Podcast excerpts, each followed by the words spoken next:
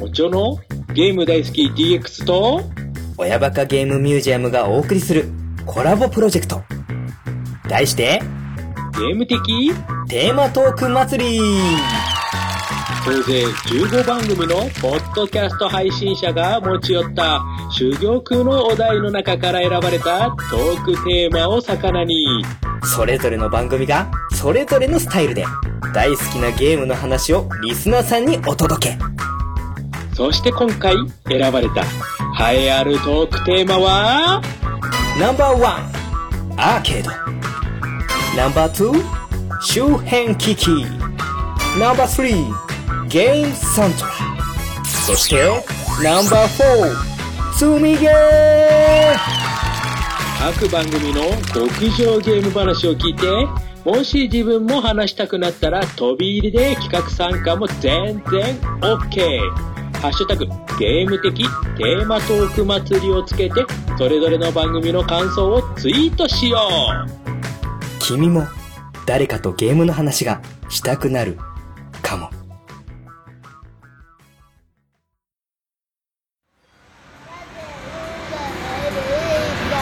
ーちゃん、あのダンスのやつやってみる？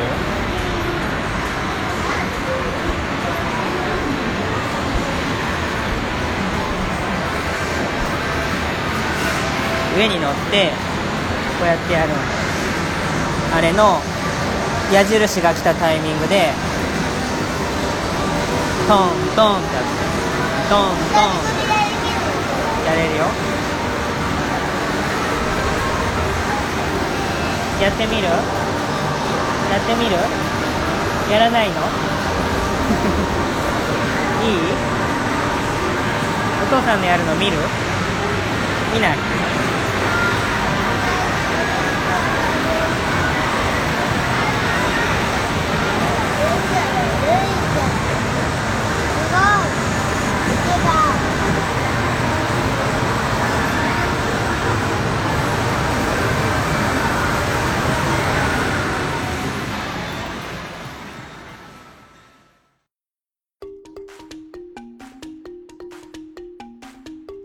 続きまして、まあいろいろあったんですけれども、音ゲーもいろんな種類、僕が初見で見るようなね、ゲームもいくつもあってですね、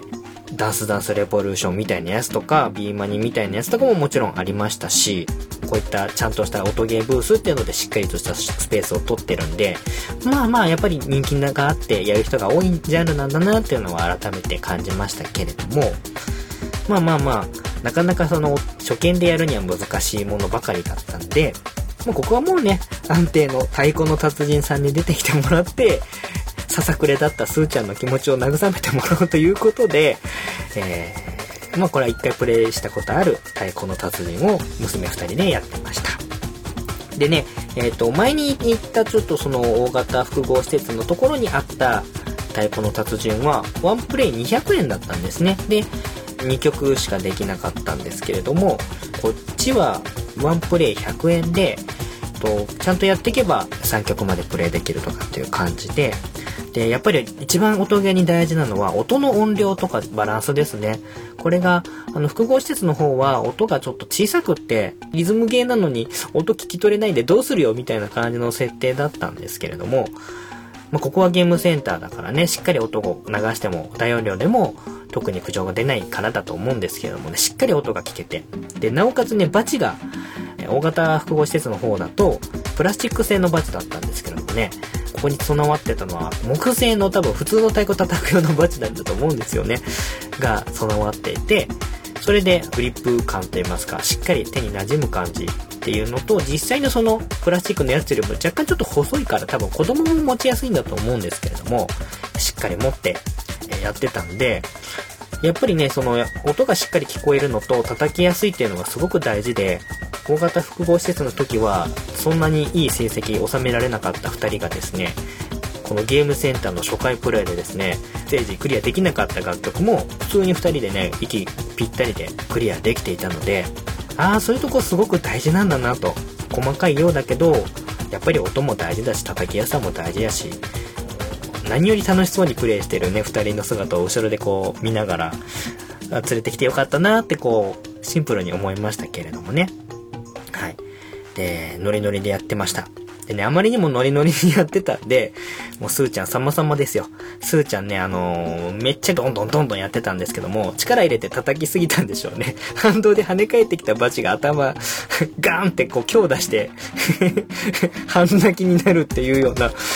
そんな、なかなかそんな普通常プレイしてても出くわさないような、あのー、出来事がありまして、その後その、強打したおでこをこう押さえて、うずくまっておりました。スーちゃんはもうお父さんにネタをこれでもかっていうぐらい提供してくれて、もう本当ありがたい存在なんですけども、はい。でお姉ちゃんはその間一人用でプレイして、スーちゃんは頭を押さえながらあのお姉ちゃんのプレイを見ているという感じでしたね。でこう横にもう一台太鼓の達人の筐体があって、隣でこう地味めの中学生か高校生ぐらいの男の子がね、あの来て。手慣れた手つきでこうお金ガチャンって入れて、難易度がめちゃくちゃ高い楽曲をこうちょちょちょちょちょってもう慣れてる感じですよね。曲選択して始めて、もうめっちゃこうスーちゃんみたいにこうノリノリで全身ノリノリでやってるわけでもなく、本当にクールな感じでもう慣れてる感じでね、超速連打のこうタタタタタタンタンタタンタタンタタンタタンタタンタタンタタン平気でこうパパパパパってコンボをつなげていってるのを見て、スーちゃんはもうめっちゃ驚いてましたね。あのお兄ちゃんすごーいっつってましたからね。その横であの全然自分のプレーが見られてないことに気づいていないお姉ちゃん、はい、なかなかあのお姉ちゃんのプレーを見ずに、お父さんとスーちゃんは隣の高校生ぐらいの男の子の超絶プレーを見てたわけなんですけれどもね、まあ、こういったなんかこの一見こう普通そうな男の子がガチの音ゲーマーだったりするところに遭遇したりすると、何を持ってるかわからないんだな人間っていうものはっていうことをね、つくづくこう実感させてくれたりもするんですけれどもね、はい、そういった感じで太鼓の達人も満喫しまして、ちょっと一段落、はい、してですね、ゲームからはちょっと離れて、えー、今度はねエアホッケーのところに行ってお金を入れて、このエアホッケーの勝負を姉妹でやってました。でエアホッケーもねいろいろこう種類があって、結構こうガチでダブルスでこうバトルするような本格的な得点版とかがついてるようなやつもありますし、シンプルなやつもありますし、えっと、スーちゃんとお姉ちゃんがやったやつは、普通のディスクよりもちょっと小さめのディスクが大量にこうブシャーっとこう出てきて、にじゅうまいぐらいのディスクがその常に盤面の上を浮いて漂ってるみたいな感じのをひたすらガチャンガチャンガチャンガチャンやりや、やり合うみたいなね、まあ、あの、すごい大味ではあるんですけれども、得点ももうものすごく下手すりゃみけたぐらいまでいくんじゃないかっていうぐらいの、えー、でもまあ子供がやる分にはね、ディスクがなかなか来ないとかっていう風にはならないんで、常にね盤面にあの何かしらディスクが漂ってるんで、それをこうガチャガチャガチャガチャやって喜んで遊んでました。でお父さんはそれを横目で見て、あこれお姉ちゃんの方がちょっと点数があの点差つき始めてるなとか思うと、こっそりこうお姉ちゃん側にディスクをパパパパパッとこう手で滑らしてみたりとかで、それに気づいたお姉ちゃんにお父さん何してんのとかって言って怒鳴られつつ、えー、お互いのこの姉妹の得点バランスをこう見極めながら、お父さん第三者でこっそりこう手伝って、で最終的に同点に持っていくって、これがもうお父さんの腕の見せ所ですね。はい、ここで下手に差がつくと後で姉妹喧嘩の火種になりかねないので、お父さんのこの絶妙のあの調停者としての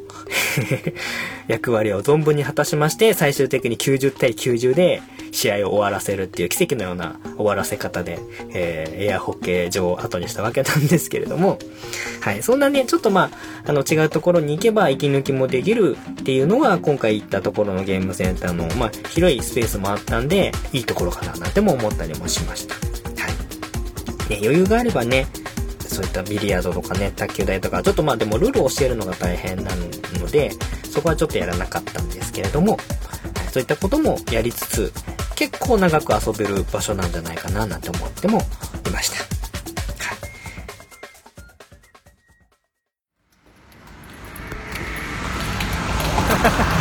い。めっちゃいっぱい出てきてる、これ。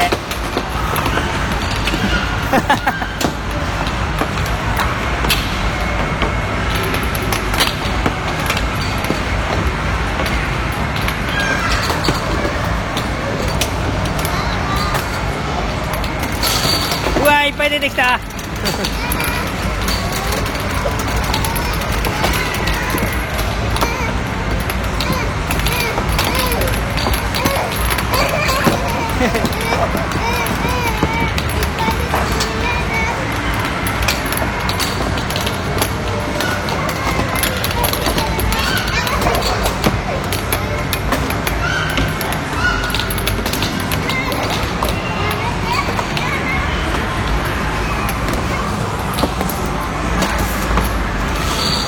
うわ、また出てきた。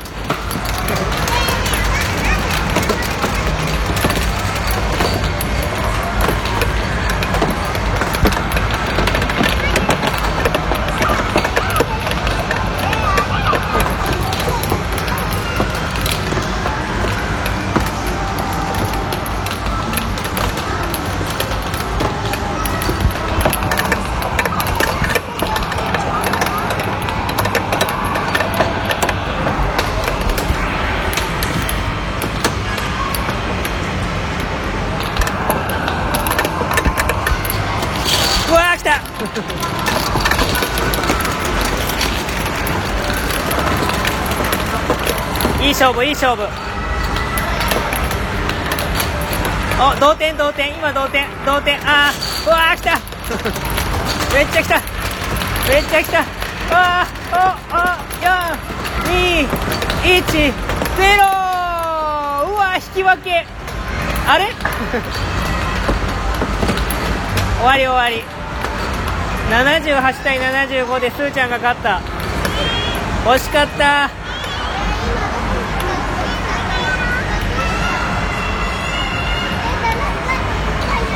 もう一回やりたい。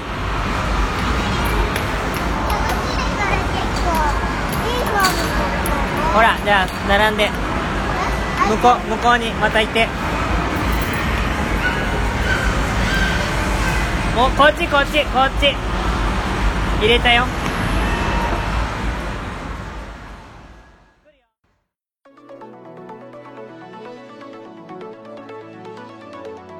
そっからまたお姉ちゃんとすーちゃんはポッケンがまたやりたいっつうことで、ポッケンのブースに戻りまして、ポッケンをやりつつ、お父さんはそれをあの尻目にね、さすがにちょっと僕も何かやりたいなと思って周りを見回してみて、でね、日曜日行ったんですけども、比較的お客さんもそんなに混んでなかったんで、今だったらダスダスレボリューションさらっとやっても誰にも見られなくて済むんじゃないかなと思ってですね、昔そのダスダスレボリューションが流行ってた時期ぐらいにちょこちょこっとこうやったりはしたことがあるんですけれども、まあダンスミュージックとかも好きなんで、簡単なレベルであればね、あの普通にクリアできるぐらいの感じはやってた記憶があるんですけれども、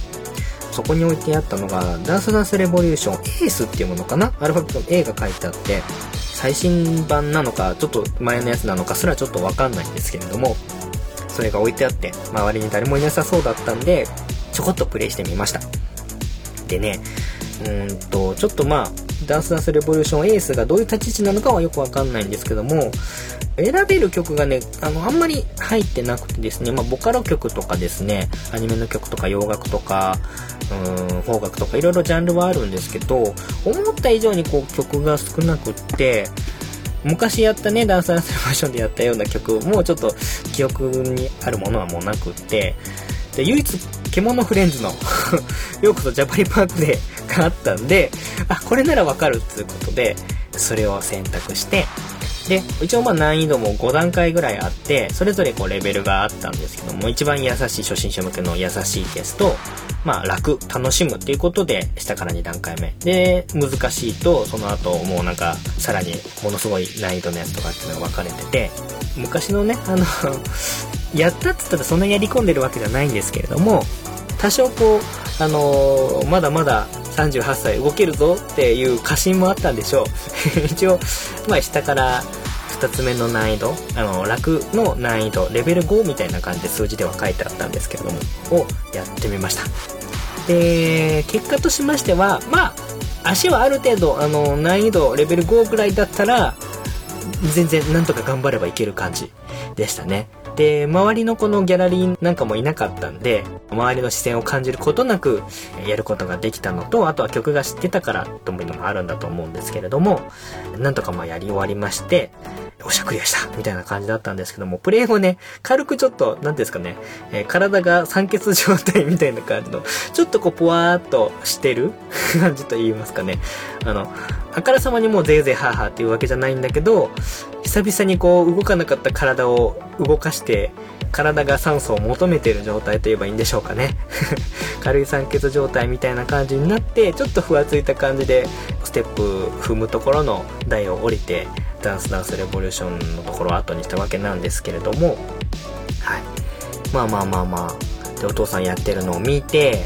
どう？ガチャもスーちゃんもやってみるっていうことで、そういうのって割とね、踊ったり、ジャンプしたり、だったりとかっていうのは、スーちゃんの方がすんなりこう楽しんでやったりするので、まずはスーちゃんとお父さんが一緒にダンスダンスレボリューションやって、で、後でもうしぶしぶお姉ちゃんも巻き込んで、娘二人のダンスダンスレボリューションをやってるところを、もちろん曲はね、あの、ようこそジャパリパークへしかわからないんで、ようこそジャパリパークだけひたすらやり続けるっていう、ちょっとシュールな光景ではあったんですけれども、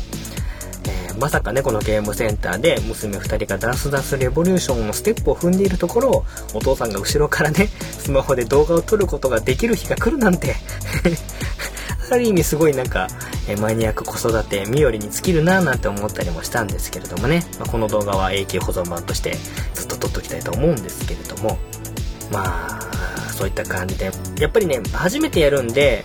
一番簡単な難易度ではあったんですけども、難しくて、リズム天国なんかはね、あの終わるまでずっとプレイワンプレイさせてくれるんですけれども、ダンスダンスレボリューションとかのこういうガチ音ゲーの筐体はもうある一定のラインを得点が越さないと、その時点でガシャンって強制的に終了になったりとかするじゃないですか。でで娘たちふたりも一生懸命頑張ってはいたんですけど、もちろん初めてやるダンスダンスレボリューションなので、お父さんがサポートでつけばできるんだけど、娘ふたりだともう強制的に途中でガシャーンってなって、で娘たちふたりも「え、今何が起きたの？」みたいな顔してお父さんの方を見て、お父さんは「あ、そうだよな、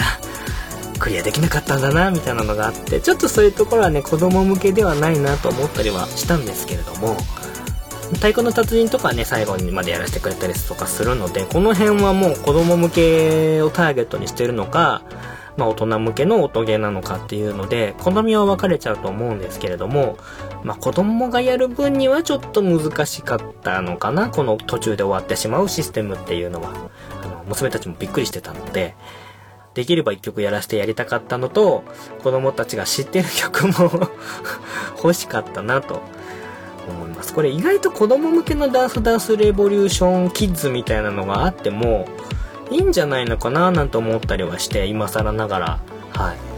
これからね、やっぱり子供連れをこう積極的にゲームセンターさんもね、取り込んでいかないと難しかったりするんじゃないのかなとかは思ったりしますけど、あとはまあ高齢者向けとかですね、うん、市場自体がちょっとやっぱり狭まったりとかってしているのは、やっぱりゲームセンターが減ってるっていう事実も重なってありますんで、この辺はね、子供にも優しいゲーム筐体をこれから、あとはお年寄りにも優しいゲーム筐体をね、やっていくっていうのは、一つ大事なことだったりするんじゃないかななんて勝手に素人ながら思ったりもしたわけなんですけれども、はい。せめて子供たちがわかる楽曲をもうちょっと入れてくれてもよかったかな。まあ、あの、そもそもがそういったターゲットじゃないっていうのはもうもちろんわかってはいるんですけれども、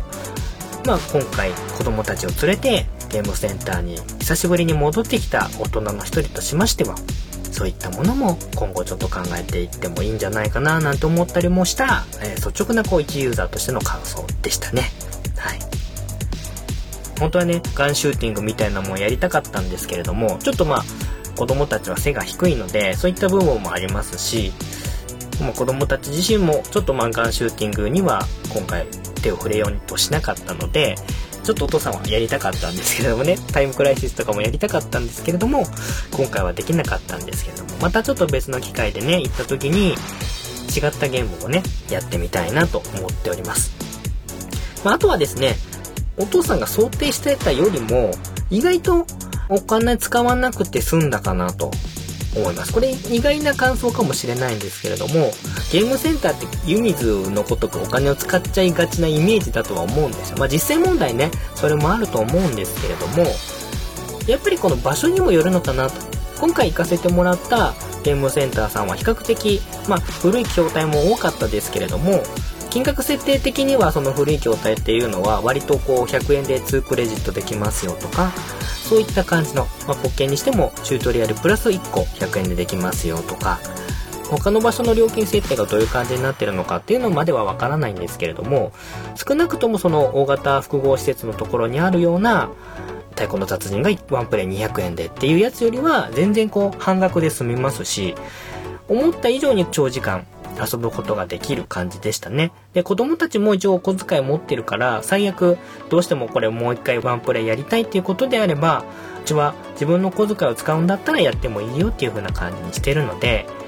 なんかこうお財布の中からひゃくえん握りしめてチャリンってやるっていうのがなんかね、ちょうどいい感じ。あのー、ごひゃくえん持ってこれ買うとかっていうんじゃないんで、もうワンプレイやらせてあげるっていう意味でもうちの家族としてはやらせてあげやすかったかなと、まあ、今回お父さんと娘ふたりっていう形で行ったので、これが奥さんがついてきたら、うん、みたいな感じになると思うんですけれども、はい、思った以上に、うん、一応、あのー、この、ね、指輪なくしてしまって非常に厳しいお小遣いの中、一応それでも娘一人につきせんえんはもう確保しとかないといけないかなっていうことで、えー、血の涙を流しながらお父さんにせんえん確保してひとりせんえんぶんでキープしてはいったんですけれども、実際問題お父さんとして出したのがせんえんいくかいかないかぐらいだったんで、思ってたよりは全然お金がかからないのかもしれないななんて、まあ、今の時点ではね始めたばっかりなので思ったんですけれども、まあ、なので、まあ、ちょっとまたお小遣いに余裕があるときにふらっとこう娘ふたりを連れて時間潰す分にはお父さんも楽しいですしね、興味がないジャンルではないので、はい、いいのかななんて思ったりもして、さんじかんぐらいしっかり遊んで子供たちと一緒にああ楽しかったねっていうことで家路に着くことになりました。はい、まあまあまあ、あの今回このねゲーム的テーマトーク祭りがなかったら少なくともあの近々ではゲームセンターとか連れて行こうっていう方向に僕の考えはいかなかったと思うんですけれども、今回まあ何の因果か自分がこう主催としてね企画をやったゲーム的テーマトーク祭りの中で抽選してお題がアーケードっていうものになったので、なんかそれも縁っていうわけでもないですけれども、僕が推奨しているマニアック子育て的な観点からいくと全然ゲームセンターありだなと思いました。まあもちろんその行く場所っていうのは十分こう吟味して親としては確認した上で行くっていうのはあの当たり前の部分にはなると思うんですけれども、実際に目で見てね確認して、あ、ここは思ったよりそんなに怖い場所じゃないんだなっていうことが分かれば全然親子でゲームセンター行くのはありだなと今回ちょっとありましたんで、まあ他のねリスナーさんの家族のところにありですよってこう両手広げて言えるかどうかっていうのは微妙かもしれないんですけれども、少なくともね僕自身はすごい行ってみて懐かしいなと思う部分もありましたし、あ、こんなの今やあるんだっていうのもありましたし、なんか新たな一面が見られたと言いますかね、子供たちと遊べる場所がいっこ増えたかなっていうのが正直なところの感想ではありますので、まあ、今回のこのね自分が主催したゲーム的テーマトーク祭りではありますけれども、まあ、このお題を出してくださったもちおさんには感謝をしつつ、しかもこういう風にねあの収録して音を取って番組として配信する機会がなかったら多分いかなかったかもしれないところなので、はい、ただでさえねうちの奥さん結構ゲームのことに関しては厳しいのでいかなかったかもしれないけど、今回行けたっていうことはすごく良かったなと思います。はい、もしよかったらお子さんがいるリスナーの皆さん、ちょっとね時間がいちじかんにじかん空いた、さあどうしようかっていう時に選択肢の一つとしてゲームセンターに行ってみるっていうのも面白いかもしれないなと、まあ、一つのご提案としてね今回言わせていただきますので、もしね子供連れて行ってみましたっていうリスナーさんいらっしゃいましたら感想を送っていただけると非常に嬉しく思います。あ、こういう風な親御さんが全国各地にいるんだなゲームセンターもまだまだ捨てたもんじゃないんだなっていうことがあの実感としてできますのでね、そういうのがあれば体験談として教えていただければ非常にありがたいと思っております。はい、えー、以上長々となりましたけれども、今回お送りさせていただきましたテーマはゲーム的テーマトーク祭りのお題アーケード、実際に行ってゲームセンター体験をしてきましたというレポート会をお送りいたしました。はい、以上、ご清聴ありがとうございました。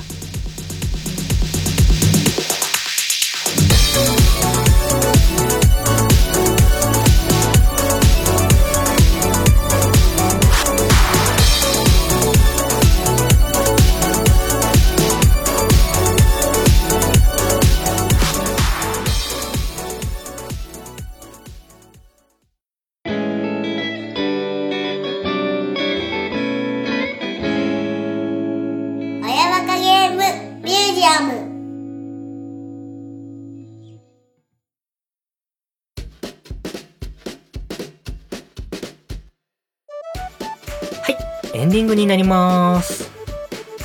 今回もゲーム的テーマトーク祭りのお題ということでお話しさせていただきました。実はですね、この娘を巻き込んでからのテーマトーク祭り案件もう一つ残っております。はい、なので、えー、次回もそれをやる予定にしております。えー、まあどれだけいるか分かりませんけれども、ゲーム好きでスーちゃんお姉ちゃんファンのリスナーさんの方はまた楽しんで聴いていただける回になるんじゃないかなと思います。親バカゲームミュージアムらしいスタイルでこのゲーム的テーマトーク祭りをやってやろうじゃないかという、まあ最初のね、僕の思ってた部分をですね、一個ずつちょっと実現していっておりますので、その辺はまあ大きくひっくるめて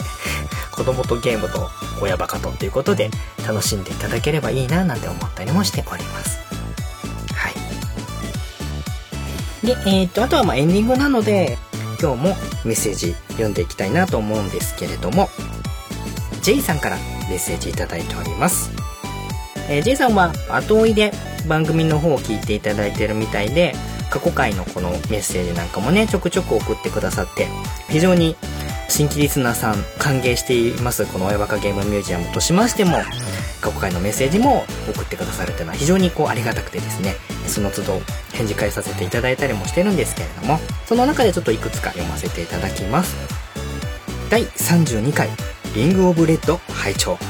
プレイしたことないけど自分がハマる要素満載。ゼロゼロはちさんも懐かしい、大好きだったな。でも一番思い出したのは似たようなことで彼女と大喧嘩したこと、館長のような大人の対応ができなかったことを反省ということでいただいたりとかですね。あとはですね、だいよんじゅうさんかい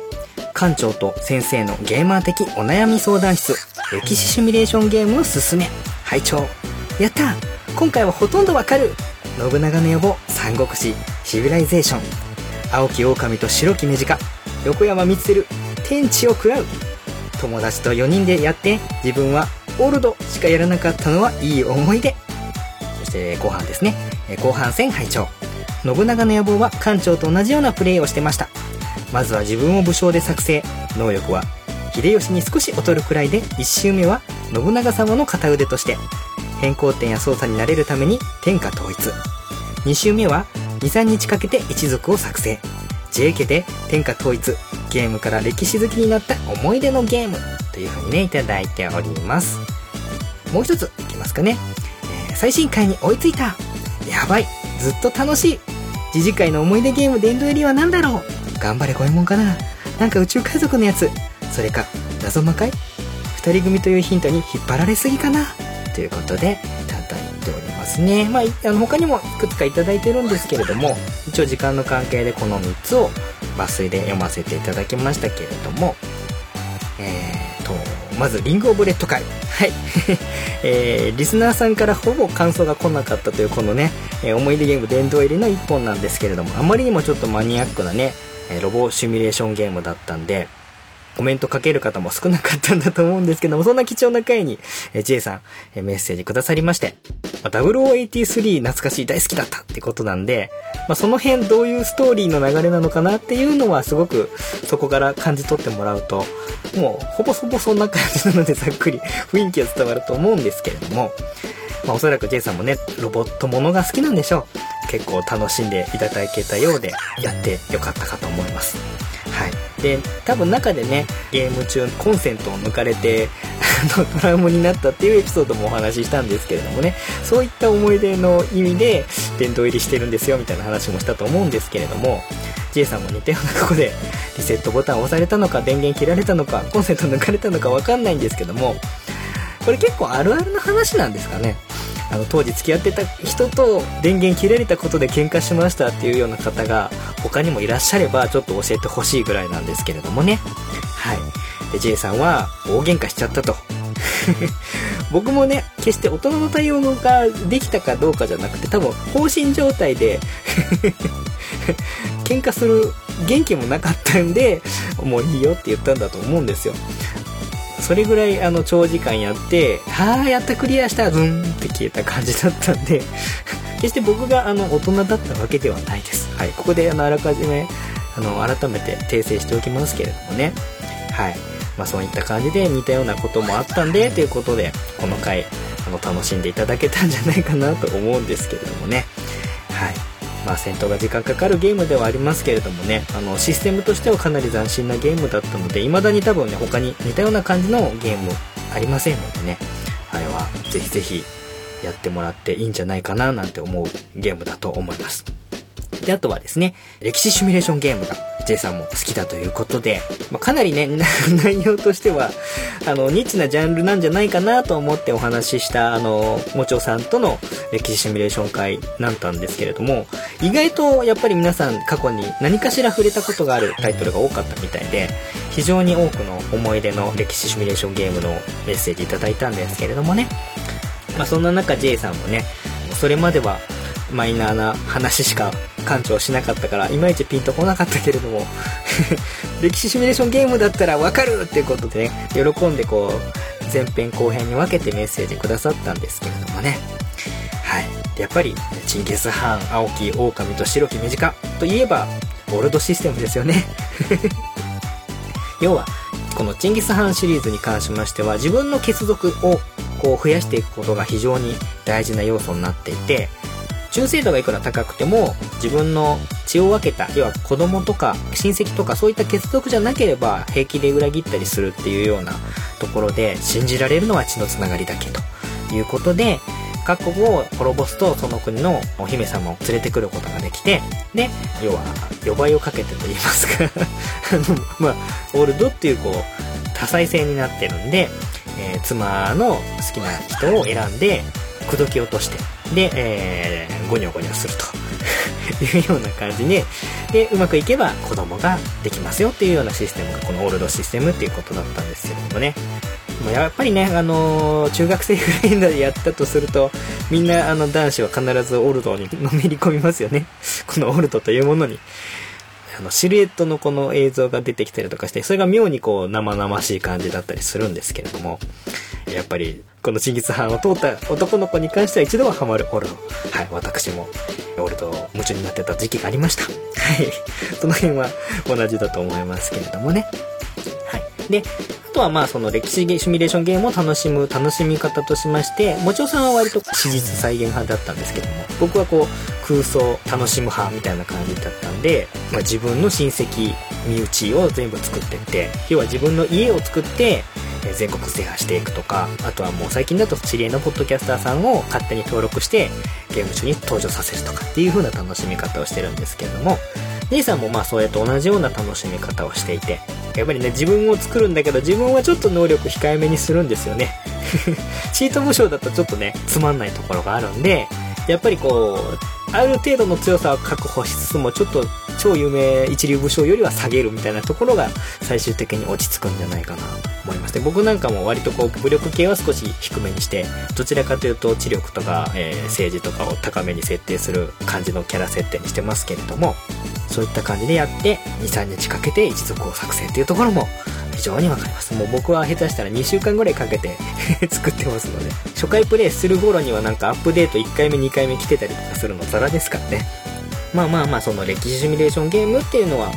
歴史を好きになるっていう部分でもかなり大事な要素になってるんじゃないかなと思います。僕も歴史シミュレーションゲームをやったことでよりこう細かいこの知らなかった武将の魅力に気づいたりとかね、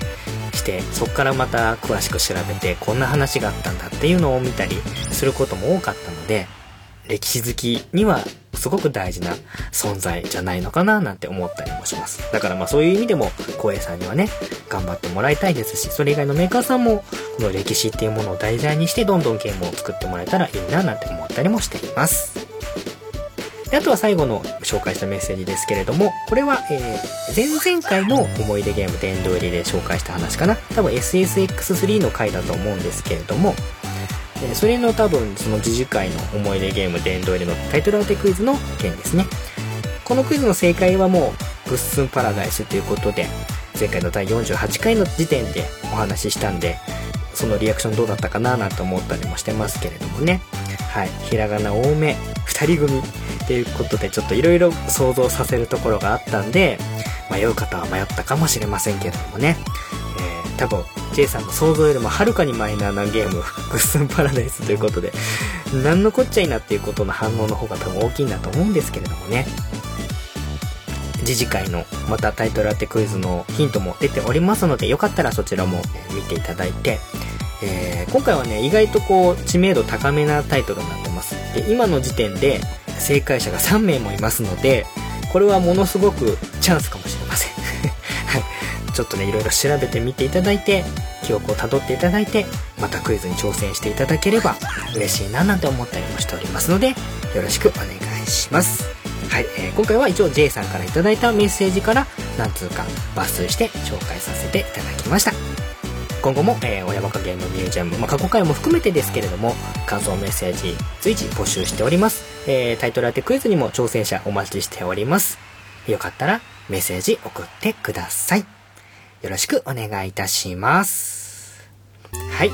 では長々となりましたけれども、だいよんじゅうきゅうかい、えー、ゲーム的テーマトーク祭りアーケード編、これにて、えー、お開きとさせていただきます。お送りさせていただきましたのは親バカゲームミュージアム館長のコロでした。では次回またお会いしましょう。さようなら。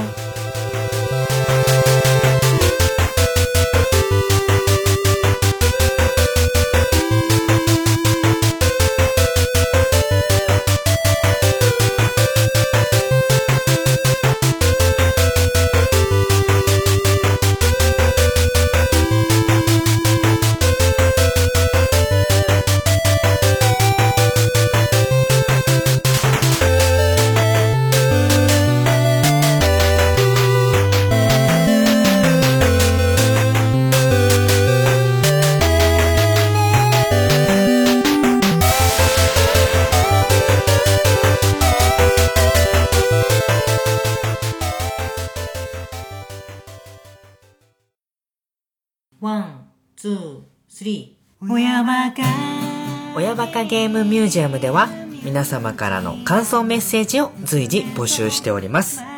メールアドレスは親バカゲームアットマーク ジーメールドットコム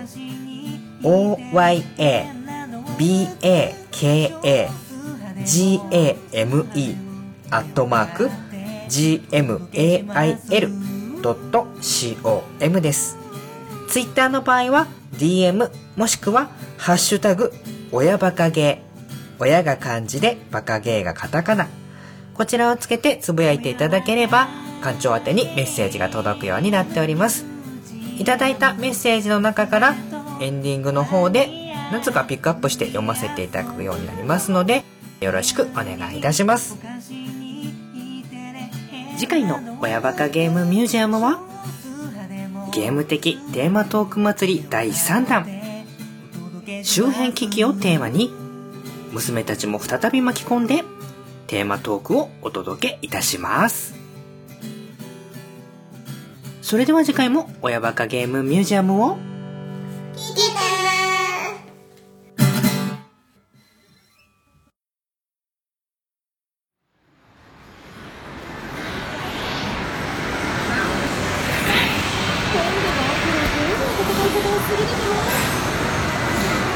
おばあちゃん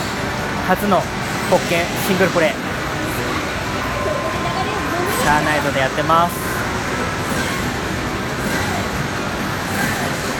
おばあちゃんもバードはできればよかったのに。ほら、つかめつかめつかめ。オッケーオッケーオッケーオッケー。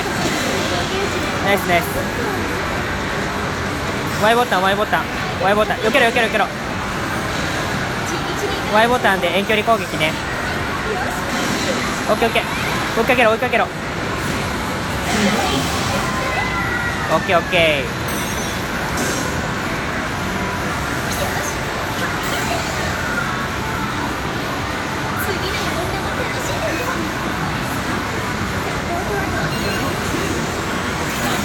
ラウンドツー。攻撃攻撃。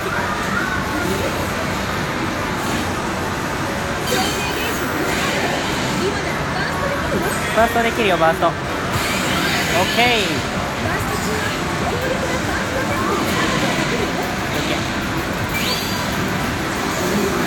バーストアタック。オッケー。いけいけいけ。攻撃攻撃。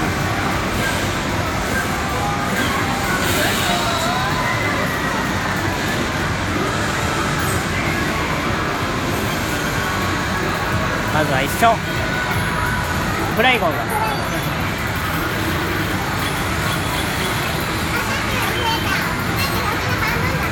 うん。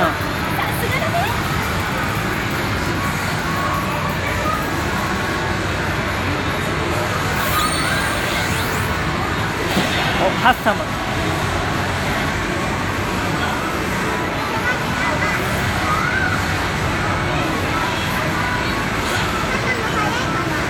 早いんじゃない？あ、チルタレス。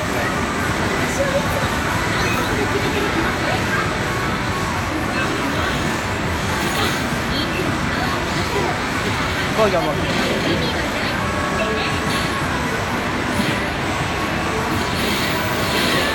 ッケー、ナイスナイスカウンター。 A ボタンでポケモン技が使えるからね。つかめ、つかんじゃえ。つかみ攻撃つかみ攻撃つかみ攻撃こうじゃん。あ、つかまれた。 A ボタンも使えよ。あ、ブレイクルが来た。あそこには近づくな。A ボタン使えよ。 A ボタンポケモン技が使えるから。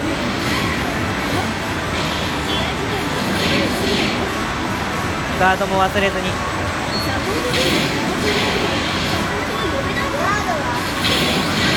ああ、やられちゃった。さっきより強い。うん、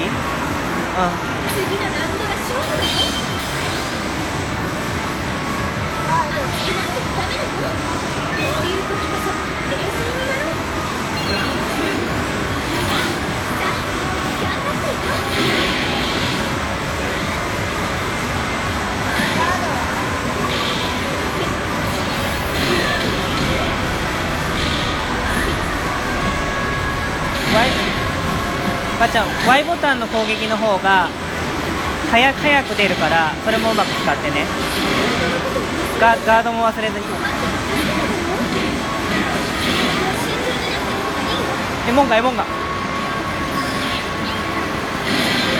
けいけいけいけいけいけ。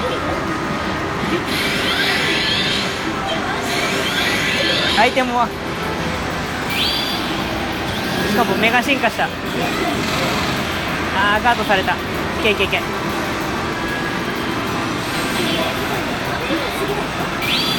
あー、来た。あー、来た。あーあー、まだ来るわー。メガハッサムー、メガハッサム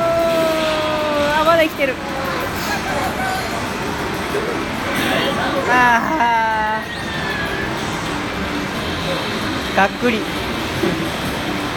強かったね。負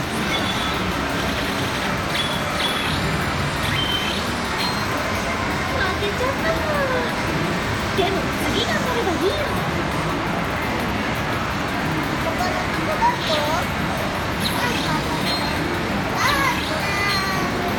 何？他の動物